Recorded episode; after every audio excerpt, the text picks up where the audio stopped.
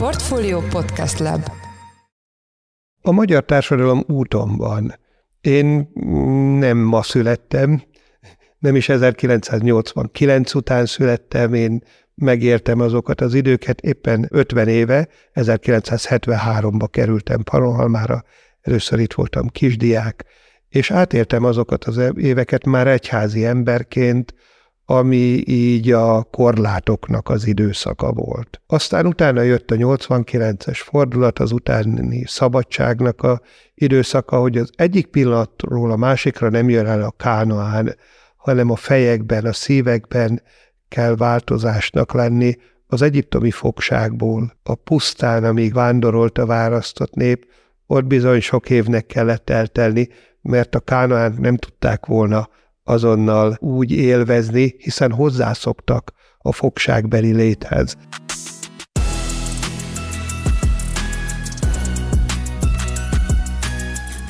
Mindenkit üdvözlünk, ez a Portfolio Checklist karácsonyi különkiadása. Az év következő időszakában nem napi hírelemzéssel fogunk foglalkozni, hanem az év főbb folyamataira, eseményeire reflektáló műsorokat közlünk, és a mai adásban egy olyan vendéget szerettünk volna meghívni, akinek bár teljesen releváns közéleti és gazdasági tapasztalata van, de mégis jobban kapcsolódik magához az ünnephez. Itt vagyunk a Pannahalmi főapátságban, és itt van velünk Hortobágyi Tét Ciril Pannahalmi főapát. Jó napot kívánok, köszönjük, hogy elfogadta a felkérésünket. Szép jó napot, én köszönöm a felkérést. Utoljára a Budapest Economic Forumon láthattuk Önt, portfóliós konferencián, és itt a mesterséges intelligencia kontextusában darwin idézte, azt mondta, hogy nem a legerősebb él túl, hanem az, aki a legjobban tud alkalmazkodni. Itt ugye az elmúlt időszakban, akár ha csak a járványig tekintünk vissza, nagyon sok olyan esemény történt, ami kifejezetten alkalmazkodásra kényszerített minket. Mik a legrelevánsabb tapasztalatok az alkalmazkodás kontextusában? Úgy gondolom, hogy valóban mindenkinek föl volt adva a lecke itt az elmúlt években, ami az alkalmazkodást illeti. Nálunk a pandémia az egy nagyon meghatározó időszak volt, amire reagálni kellett a szervezetnek, személyes életünkkel is, de a működésünkkel is. Mi egy turisztikai központ vagyunk, világörökség révén ide sokan jönnek hozzánk, a pandémia előtt több mint százezer turistánk volt egy évben, és hát mindent be kellett zárni egyik pillanatról a másikra, a kiállítási helyszíneket, azok a rendezvények, amit külsősök számára a hangversenyek, a kiállítások, a különböző foglalkozások, lelki gyakorlatok, minden ilyesmi közismert, hogy be kellett zárni. A templomok zárva voltak ezekben az időszakban, karácsonyt úgy ünnepeltünk, hogy zárt ajtók mögött, és az iskolát is nagyon komolyan érintette, nekünk így a egyik fontos misszió területünk az az oktatás, 11 iskolánk van, és hát a tanárok számára egy nagy kihívás volt, hogy teremtsük meg az oktatásnak a föltételeit online. Erre senki nem volt fölkészülve, hogy annyi anyaga legyen kész, amit egyszerűen át lehet küldeni, és egyéni földolgozásra ösztönözni a diákokat, még akkor is, hogyha van csoportmunka. Arról nem is beszélve, hogy azért a mi iskolánknak a igazi bája itt Panohalmán, a kollégium, az internátus az, hogy 24 órában együtt vannak a fiúk, az, hogy hétvégén is itt vannak nálunk, az a rendszerünk van, hogy havonta egyszer van egy hazautazás, és az együtt eltöltött idő, az el tudjuk képzelni, hogy annak a hiánya mekkora problémát jelentett. Most különösen is nehéz volt ez azokban az osztályokban, akik akkor kezdték. A pandémia az két tanévet érintett, nekünk van egy hat éves, meg egy négy éves képzésünk, mondjuk aki a négy éves képzésre jár, hát annak a felét érintette a itt töltött időnek, tehát ez egy nagyon komoly kihívást jelentett a tantestület számára, hogy hogy tudjuk ezt megoldani, hogyan tudjuk behozni, miután vége a pandémiának mindazt, ami, ami elmaradt. Nyilván mindent nem lehet behozni, de ilyen pozitív tapasztalata is van ennek, hogyha szabad mondani, például az istentiszteleteknek a közvetítése. Ma rácsodálkozunk arra, hogy ez egy mekkora lehetőséget jelent, hogy tengeren túli magyarok, például én kaptam a Szampaulói magyaroktól visszajelzést, hogy itt ünnepelték velünk a húsvéti szent három napot, meg a meg a karácsonyt is azóta is a vasárnapi szentmiséket közvetítjük. A Panohalmi 800 éves bazilinkánk nem olyan túl nagy, ide 3-400 embernél többen nem tudnak bejönni, de amikor egyébként ezreket érünk el online, ez egy másik lehetőséget teremt.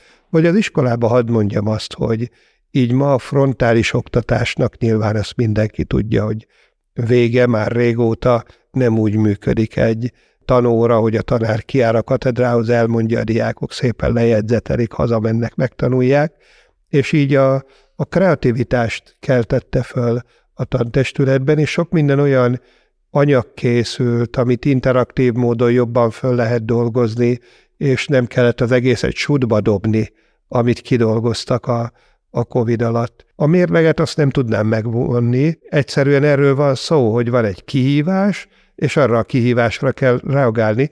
A változásnak ez a lényege, hogy változással kell reagálnunk a megváltozott körülményekre. Darwin nyilván a világnak az evolutív kialakulását, az élővilág evolutív kialakulását vizsgálta, és abba tulajdonított nagy szerepet a környezet változásának, amire reagál a élővilág úgy, hogy maga a működését, szervezeti fölépítését változtatja, és hát ez lesz a túlélésnek a garanciája. És mik voltak azok a személyiségjegyek, amik fontosabbá váltak ebben az időszakban az ön tapasztalata szerint? Nagyon izgalmas volt számunkra az, hogy bár egy monostorról egy apátságról mindenki azt gondolja, hogy egy mennyire zárt hely, együtt vannak a szerzetesek, nem átjáróház, nincs ilyen nagy mozgás, de azért bezárt bennünket a COVID.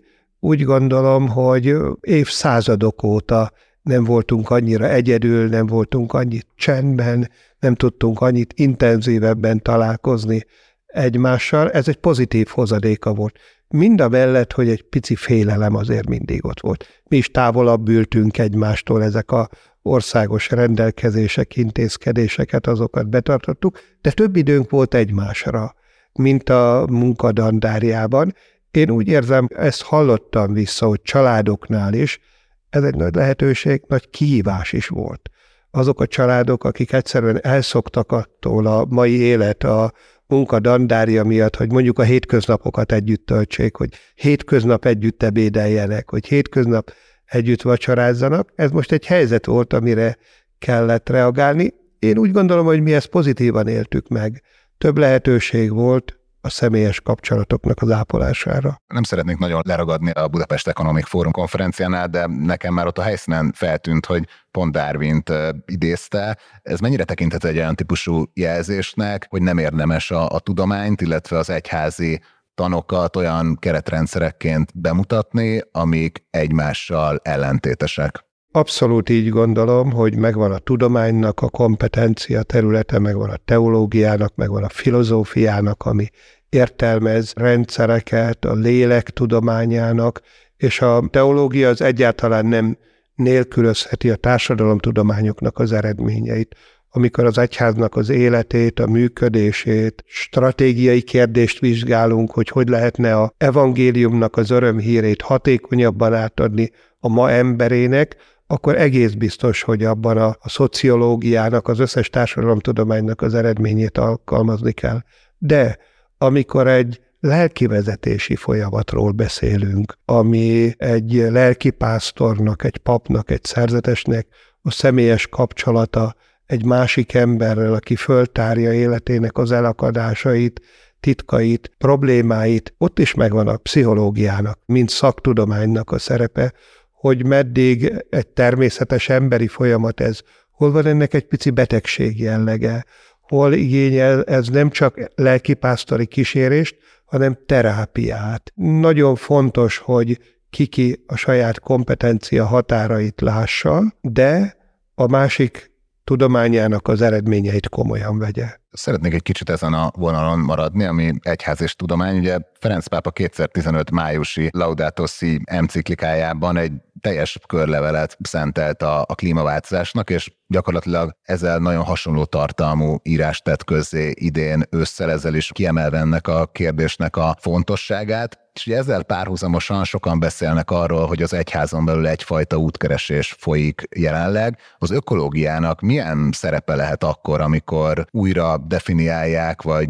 újra finom hangolják a társadalom és az egyház viszonyát? Én nagyon iránymutatónak és alapvetőnek tartom, hogy a Ferenc pápa egy enciklikát adott ki ebben a témában, a Laudato Si enciklikát. Először foglalkozik pápa ökológiai, környezetvédelmi kérdésekkel, ami nem megkerülhető ma. És azzal, hogy ő ezzel foglalkozik, és ahogy foglalkozik, ezzel a hívő ember hitéből fakadó, Isten előtti felelősségéből fakadó elkötelezettségévé teszi, tennie valójává teszi az ökológiai válsággal való foglalkozás. Ez nagyon-nagyon fontos. Óriási jelentősége van szerintem, hogy a pápa erre rászánta magát, és egy ilyen iránymutatást adott a ma ember számára. Úgy gondolom, hogy az egyházak küldetése az az emberre irányul, és a társadalomra irányul ezáltal. Az egyházaknak van egy felelőssége a társadalom jövőjének az alakulása szempontjából. És itt abszolút benne vagyunk, hát az egyik legfontosabb kérdés az,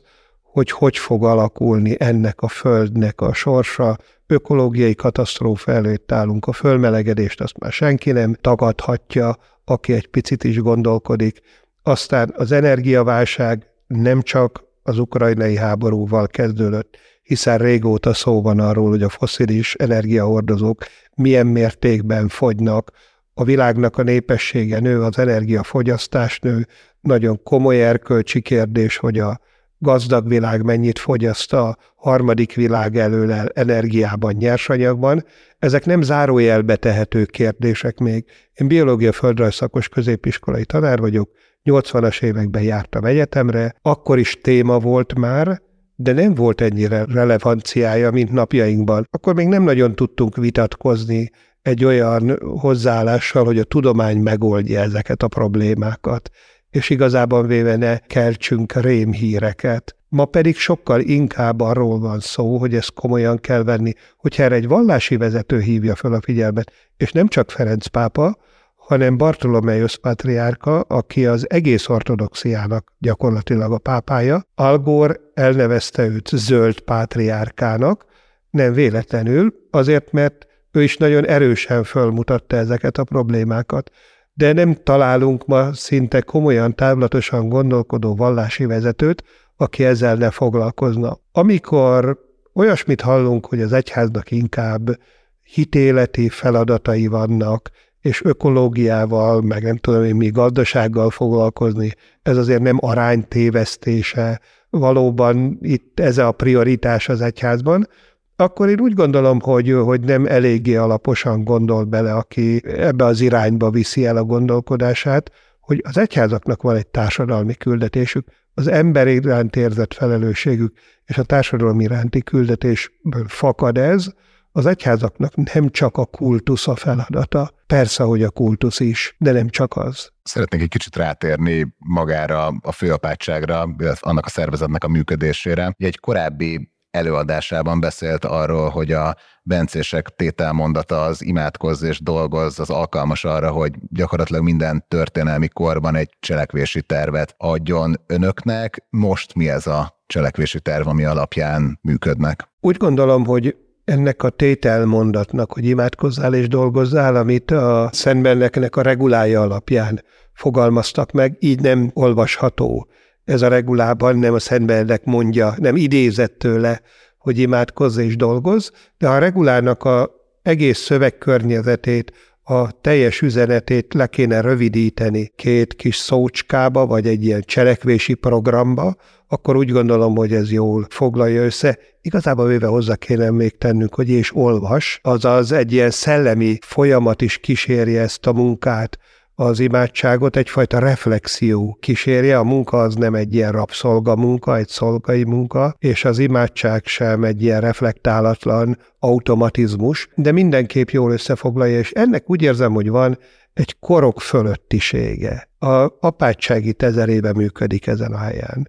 A Szent Benedek hagyományában élő szerzetesség 1500 éve létezik a világon. Nagyon nagy különbségek voltak az ezer év alatt, csak hogyha itt a Panohalma történelmére gondolok, a kihívások, az életstílus, a technológiai lehetőségek, amik voltak, de ez a kettőség, ez nagyon szépen átíveli ezt az ezer évet. A mi közösségünknek, minden szerzetes közösségnek van egy olyan lába, amely két lábbal áll a földön. Úgy gondolom az egyik, az az imádságnak a lába, így a táplálkozás, a belső forrásoknak a föltárása, a karizmának a fölfrissítése, az a lendület, az az elkötelezettség, az a belső tűz, az a ösztönző erő, ami ott van a, a szívünk mélyén, az az imádságból táplálkozik, a csöndből táplálkozik, egyfajta kapcsolatból táplálkozik az Istennel.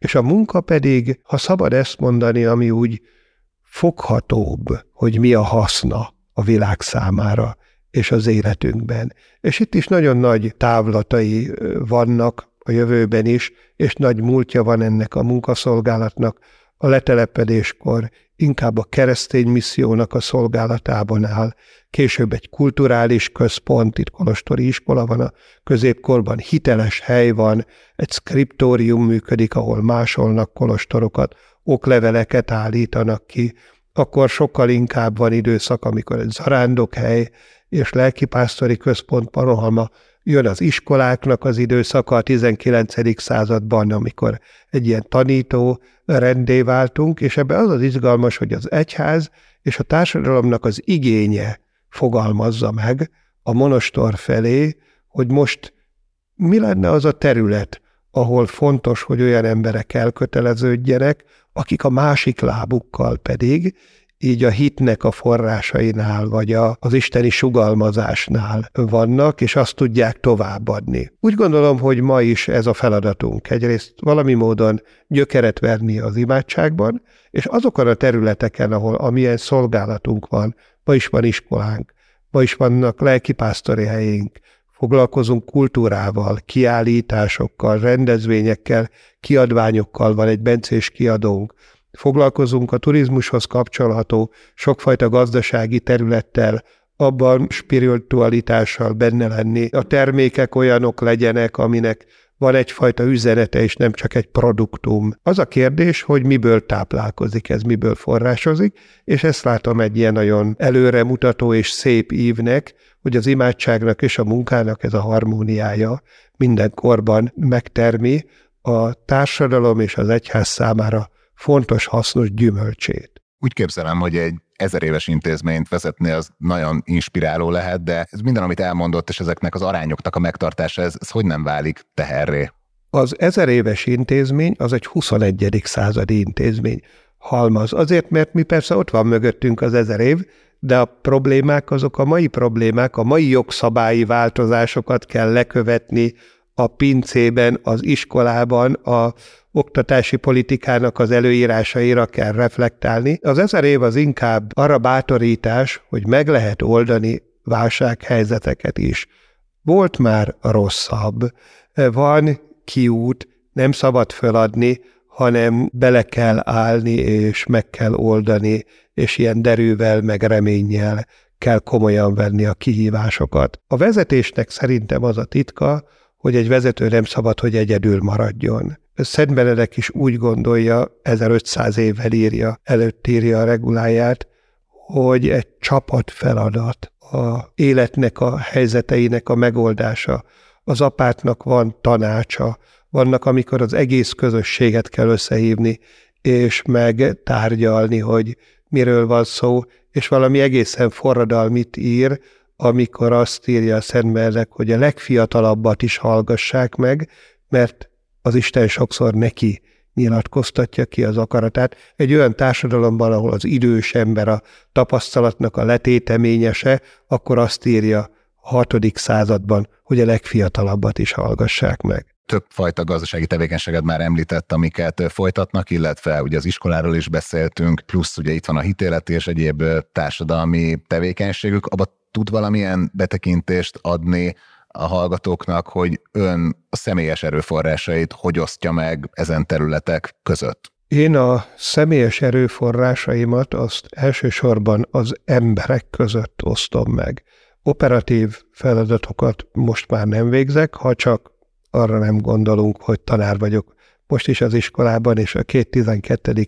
osztályt tanítom, de mint régebben Asztrik Felpát úrnak voltam a gazdasági helyettese és a személyi helyettese, addig egy-egy részleget így saját hatáskörbe vezettem.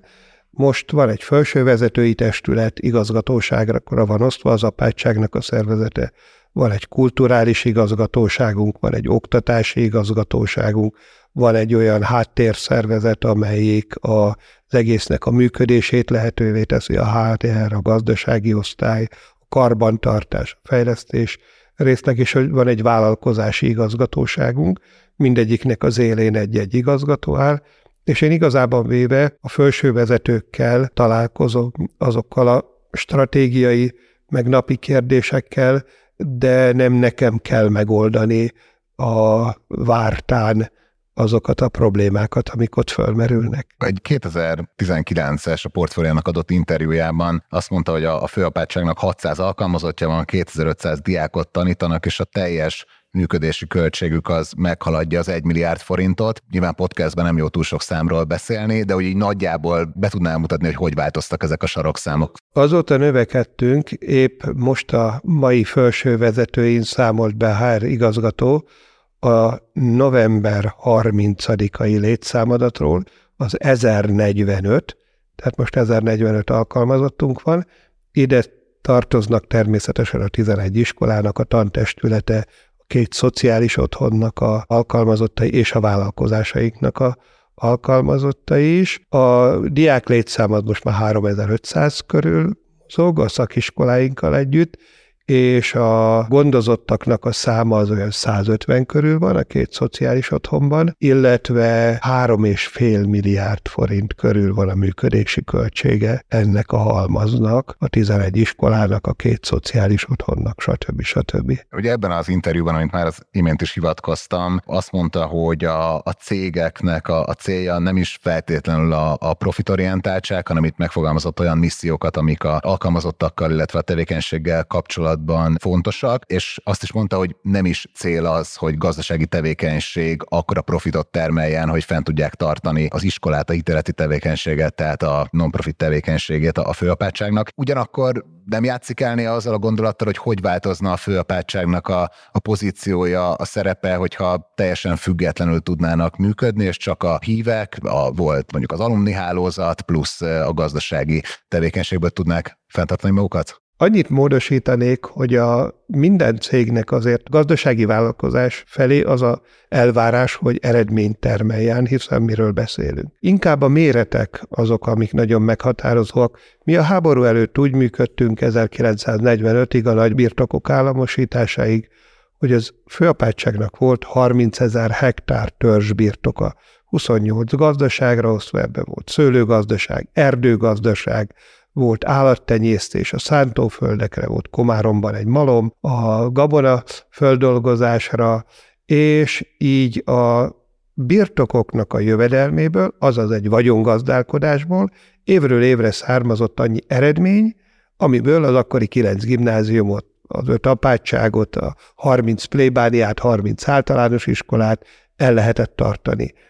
A mai modell az más, tudnélik 89 után nem kaptuk vissza ezeket a birtokokat, és egyébként a közoktatás, az egészségügy, a kultúra, amiben mi most így benne vagyunk, ez másképp finanszíroztatik.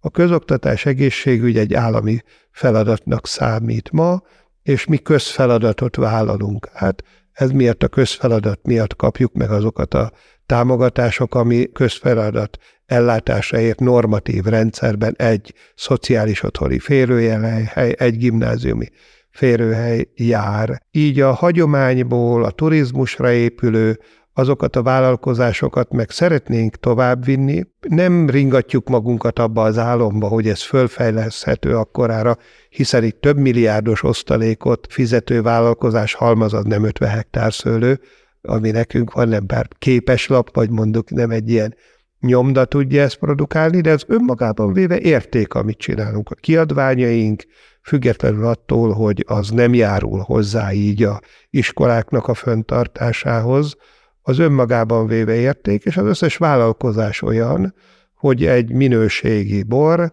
az önmagában véve érték, ráadásul azok a borhoz kapcsolódó spirituális hagyományok is visszajöttek. Szent János napi boráldás, Vince napi szőlőbejárás, ami szintén úgy gondolom, hogy egy olyan kulturális örökség, amit kár lenne feledésbe meríteni és veszni hagyni. Igen, de például ez a profétai szerep a társadalom figyelmeztetése, hogyha gond van, ez sérülhet akkor, amikor ilyen mértékű az állami finanszírozása az egyházban? Igen, ezt így sokan szokták föltenni ezt a kérdést. Megvalom őszintén, nyilván figyelembe kell venni a kereteket, a lehetőségeket, azt, hogy egy ilyen finanszírozási rendszerben vagyunk. Azért azt nem érzem, hogy ez így folytogatna bennünket.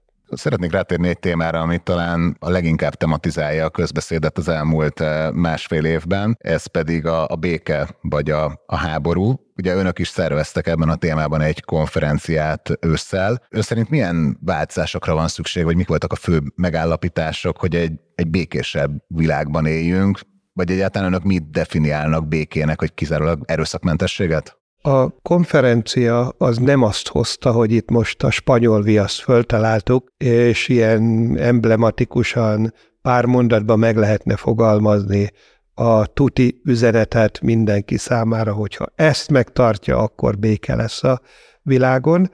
Viszont én azt tartom fontosnak, hogy, hogy ilyen jeleket mutattunk föl. Azzal, hogy itt volt a ökumenikus pátriárka Bartolomeios, aki arról beszélt, hogy vallási alapon nem lehet ellenségeskedést szírtani, gyűlöletet szírtani, háborút indítani, mert meggyőződése szerint bármelyik felekezethez is tartozik valaki, vagy bármelyik vallási hagyományban él, akkor ő alapvetően nem értelmezi jól a vallási hagyományát. Most ezt meg kimondta a pápa is, meg sokan kimondták, de hogyha többször kimondjuk, tudnélik, még ma is van vallási feszültség, és vallási alapon is kertenek gyűlöletet, politikai háttérrel, vagy én nem tudom én hogy. De fontos az, hogy az ortodoxiának az első számú vezetője ezt kimondja. Fontos egy teljesen másik mozzanat, itt volt az a kambanda bíboros, aki Fekete-Afrika egyik országának a bíborosa, akinek a családját írtották ki egy belpolitikai vérengzés idején. Ő akkor Rómában élt, fiatal ember volt, teológus hallgató volt, az anyját, apját, testvéreit egy öccse tudott elbújni, és arra példa, hogy egy ilyen katasztrófa helyzet után, amikor a szomszédjába ott él az a népcsoport, aki az, az ő családját is kiirtotta, annak szenteli az életét, hogy kezdjünk tisztalappal. Kiengesztelődés. Mozgalmakat indított el, képzéseket indított el, terápiás folyamatokat indított el, országos szintűt, az egyházában ennek szenteli az életét, hogy nem megoldás, hogyha a következő generáció megtorolja azt, amit az előző generációtól kapott, hanem kiengesztelődés, előretekintés, gyógyítjuk a sebeket, és előre nézünk. Önmagában véve ezeket a tanúságtételeket érzem nagyon hatékonynak, mert nyilván a békének, a világ békének, amikor két ország között van egy nagy konfliktus, amit most számtalan helyen látunk, ami legutóbb a Szentföldön történt, de a hegyi Karabach vagy Ukrajna. Ennek a megoldásában biztos, hogy a világ nagy hatalmainak, a politikai erőtereknek is van szerepe, hogy hogy kényszerítik térdre, vagy nem tudom én, hogy állítják meg. Ebbe a kis ember nem tud mit tenni. Viszont minden embernek van azzal tenni valója, hogy ő egy békétlen ember, aki gyűlölködik, aki konfliktusokat szít, aki nem tud kikeveredni a konfliktusokból, vagy pedig egy olyan ember afelé halad, akinek a szívében béke van, és béketeremtő, és a kiengesztelődést szorgalmazza. Na ezen a téren viszont mindenkinek van felelőssége, és ezen tudunk tenni. Az egyháznak nincsenek eszközei, hogy a nagyhatalmak között mindenféle politikai erőterekbe kapcsolódjon be, és a kényszerítésbe, meg a manipulálásban részt vegyen, de az ember szívét megszólítani, ott elindítani valamit. És hát valljuk meg, hogy az lesz a hatékonyabb, amit kényszer hatására teszek, amikor a kényszerítő erő eloszlik, akkor nem biztos, hogy folytatom. Ami belső meggyőződésből jön. Hogyha egyre több ember van, aki alapvetően békés életet szeretne élni, a családtagjaival, a szomszédaival, a munkahelyén, egy országon belül tudomásul veszi az, hogy sokfajta ember van, nem csak egyfajta hagyomány van, kereszténységnek is nagyon sokszínű hagyománya van, de ez nem veszélyezteti az én identitásomat, hanem valahogy együttműködni a közjóért, együttműködni a társadalomért. Ez az előremutató. És erre volt példa a konferencia. Ezt erősítette mindenkinek a szívében, aki részt vett, és nem találtunk ki semmi olyat, ami most nagyon gyorsan megoldást hozna. Ugye itt a résztvevőkön túl, akiket elérnek ezek a egyházi emberek, hogy tudja az egyház ezeket a folyamatokat beindítani vagy katalizálni, amiket most leírt? Csak a saját köreim belül tudja katalizálni. A konferenciának volt még egy nagyon erős, ilyen jelszerű mozzanata, a közös vesperás imádság a bazilikában. Amikor a 800 éves bazilikába bevonulunk egymás mellett, afrikai bíboros, Bartolomeusz Konstantinápolyi egyetemes pátriárka, evangélikus püspök, református püspök, lelkészek, lelkésznők, és mindenki imádkozza azt a Zsoltárt, ami közös örökségünk. És mindenki a saját nyelvén és a saját szavaival a jó Istenhez fordul. És együtt imádkozunk a mi atyánkot például, amit nincs katolikus mi atyánk, meg református mi atyánk, hanem ezt mindannyian a Jézustól kaptuk a legszebb imádságot. Ezt együtt tudjuk elimádkozni. Na ennek úgy gondolom, hogy van egy olyan ereje, amelyik nem mérhető, meg így nehezen fejezhető ki, hiszen ez így a misztériumnak a témakörébe tartozik, és van egy olyan példaadó jelszerűsége is, amit én nagyon fontosnak tartok, és nagyon hálás vagyok a mi szerzetes közösségünknek, azoknak a rendtársaimnak, akik ebbe fantáziát látnak, azoknak a munkatársainknak, akik ebbe támogattak, és azoknak az egyháziaknak az összes egyházakból, akik ebben részt vesznek.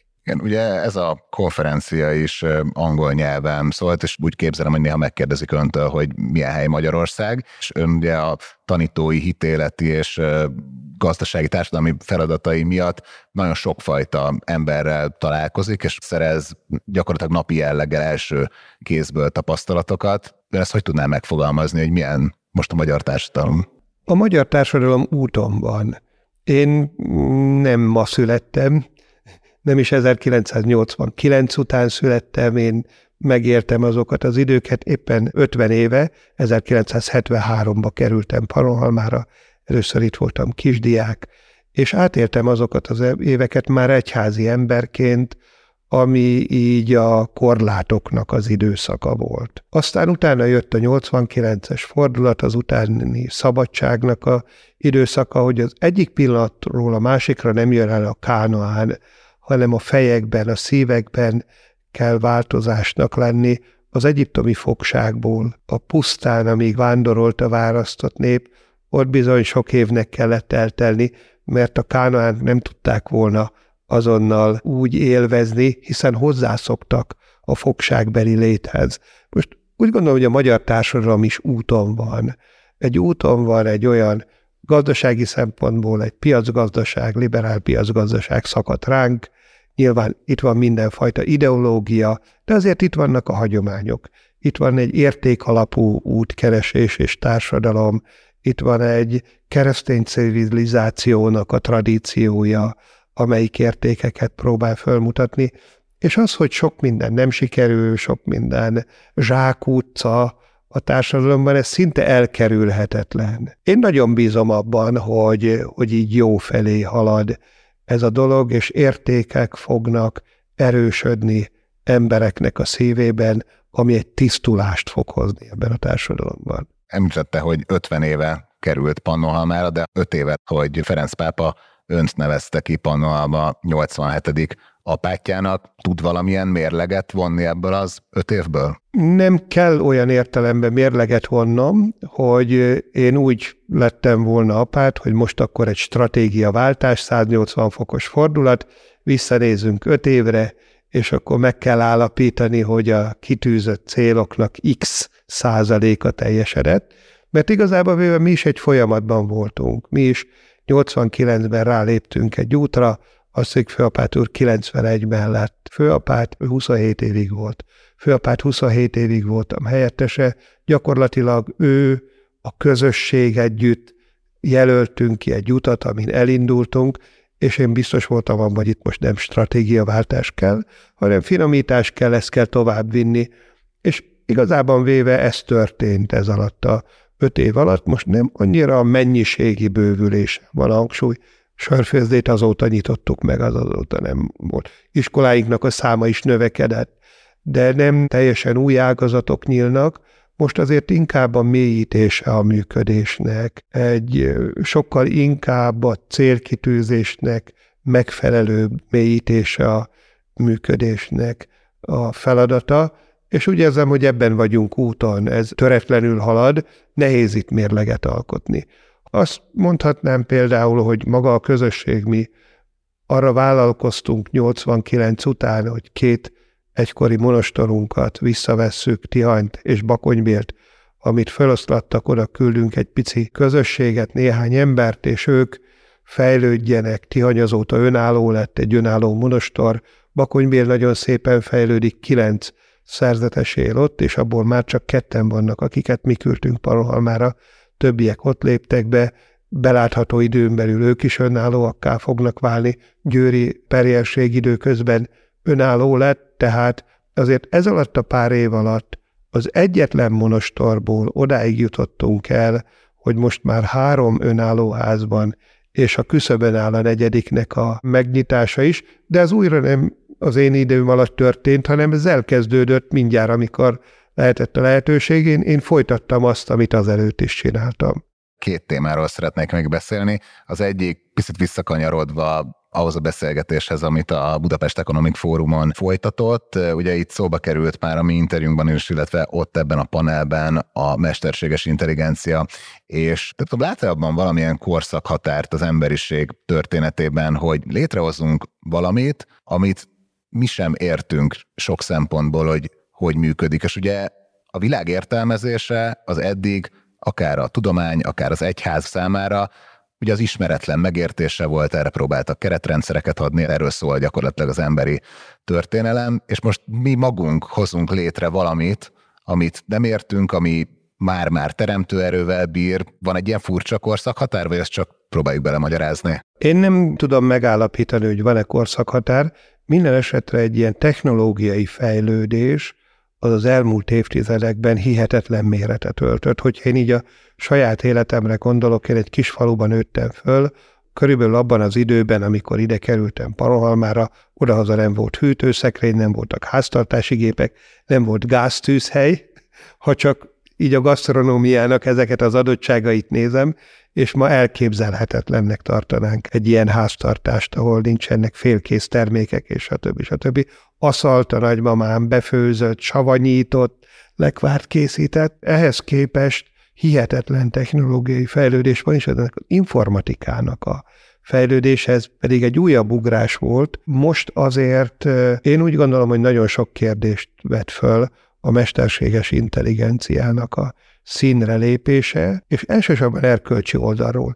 Mert hogyha ezt arra használjuk, hogy terheket vegyen le az emberről, logikusabbá tegye, hatékonyabbá tegyen sok folyamatot, hogy, hogy a betegségek kikutatásánál vagy a terápiánál segítségünkre legyen, stb. stb. Tehát nagyon nagy lehetőségek vannak ebben is, úgy, mint ahogy egyáltalán az informatika sok újat hozott mindig az a kérdés, hogy lehet-e ezáltal manipulálni valami módon embereket. Tudnélik, az itt azért mégiscsak az van, hogy, hogy nem kontrolláljuk azokat a válaszokat, hanem úgy jobban hiszünk neki, amit ad.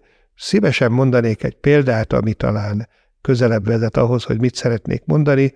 Én autós ember vagyok, mindig régebben, amikor messzire kellett menni, már előtte nap a térképet megnézni, hogy logikus, így, úgy, amúgy, és aztán amióta a Navi van, hát fantasztikusan élvezem, hogy, hogy nem kell ezzel foglalkozni. Havonta egyszer a baracskai börtönbe tartok egy istentiszteletet, és Fehérváron keresztül megyek oda, most egyszer csak azt tapasztalom, hogy a városon kívül vezet a navi, nem vezet át a városon, sokkal rövidebb lenne ott átmenni. Eddig mindig úgy mentem, de most már azt javasolja, hogy kerüljen meg a várost. Nyilván megvan ennek az oka, nem akarnak nagy forgalmat, ne szennyezze a levegőt, stb. stb., de én ráhagyatkozom a navire gondolkodás nélkül. És annak a hátterében van egy olyan üzemeltető, akinek megvannak a szempontjai és a prioritásai, hogy én mit csináljak. És kiveszi az én kezemből a döntést. Most ez csak egy példa, nagyon sok egyéb kérdés lehet a világon, amire megadja nekünk a választ a mesterséges intelligencia, mi lenyeljük, de nem tudjuk, hogy nincs-e valamilyen tendenciózus, szemléletformálási, fogyasztási szokás kialakítás, életmód kialakítás, véleményformálás ezzel azzal kapcsolatban, és Puramisten ki fogja ezt átlátni. Igen, hát tulajdonképpen rá is tértünk az utolsó kérdésemre, mert ezeket a napokat sokan használják önreflexióra, elcsendesedésre. Tudná a hallgatókkal megosztani néhány olyan záró gondolatot, ami pont ebben a tevékenységükben segítené őket? Én azt szeretném elmondani ebben a vonatkozásban, hogy karácsonyra készülünk, és föltorlódnak a tennivalók, de lehet, hogy az ünnep után, szilveszter karácsony között úgy jó egy kis időt szentelni az elcsöndesedésre. Arra, hogy úgy, úgy átgondoljam, mindenfajta külső zaj nélkül ne szóljon a tévé, ne menjen a lemezjátszó, oké, okay, ha valami meditatív zene van, az csak segíthet, de mondjuk a hírek, amikor egy csöppet azon gondolkodom el, hogy így a lényeges kérdésekről, amiben általában nem szoktunk gondolkodni, hogy hogy érzem magam én a bőrömben, hogy vagyok a feladataimmal, milyen irányba tart az életem, milyenek a kapcsolataim, mit gondolnak rólam, akik körülöttem élnek, hogy voltak-e elakadásaim az elmúlt időszakban, vannak-e ilyen nagyon beragadt és föloldhatatlan konfliktusok, amiből kiléptem. Esetleg egy olyan régi barátom, akivel ma már nem tudok szót érteni. Fontos néha, hogy így megálljunk és reflektáljunk a, az életünkre, és egy ünnep erre ad alkalmat, hogy ilyen lényeges belső kérdéseinkkel foglalkozzunk. Nagyon köszönjük, hogy elfogadta a felkérésünket. Én köszönöm a felkérést, további szép napot kívánok mindenkinek.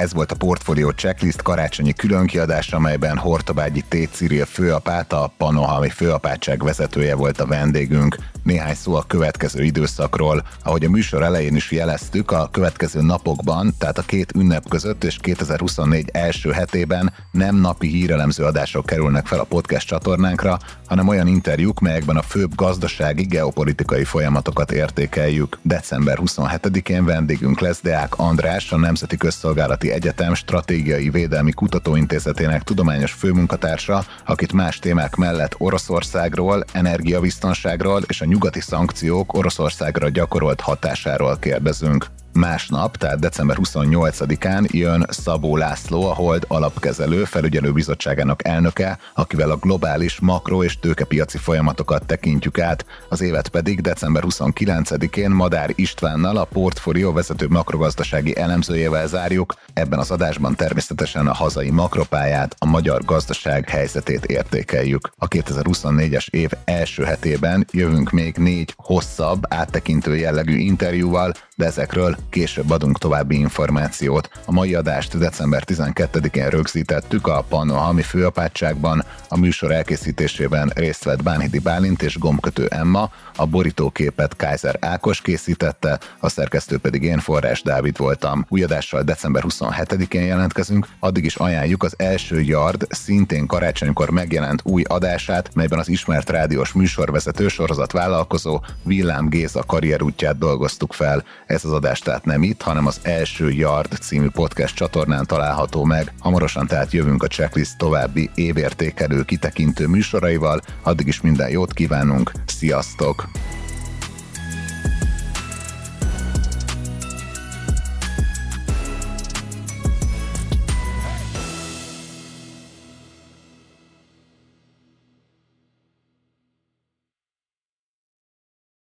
Reklám következik.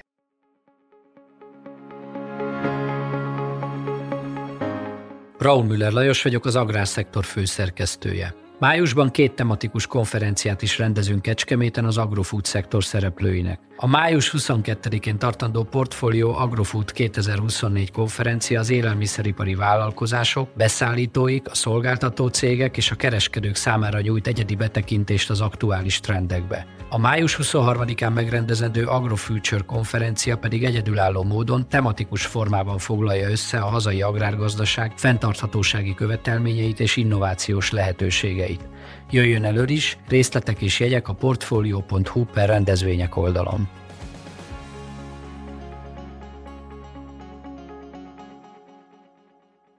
Reklámot hallottak.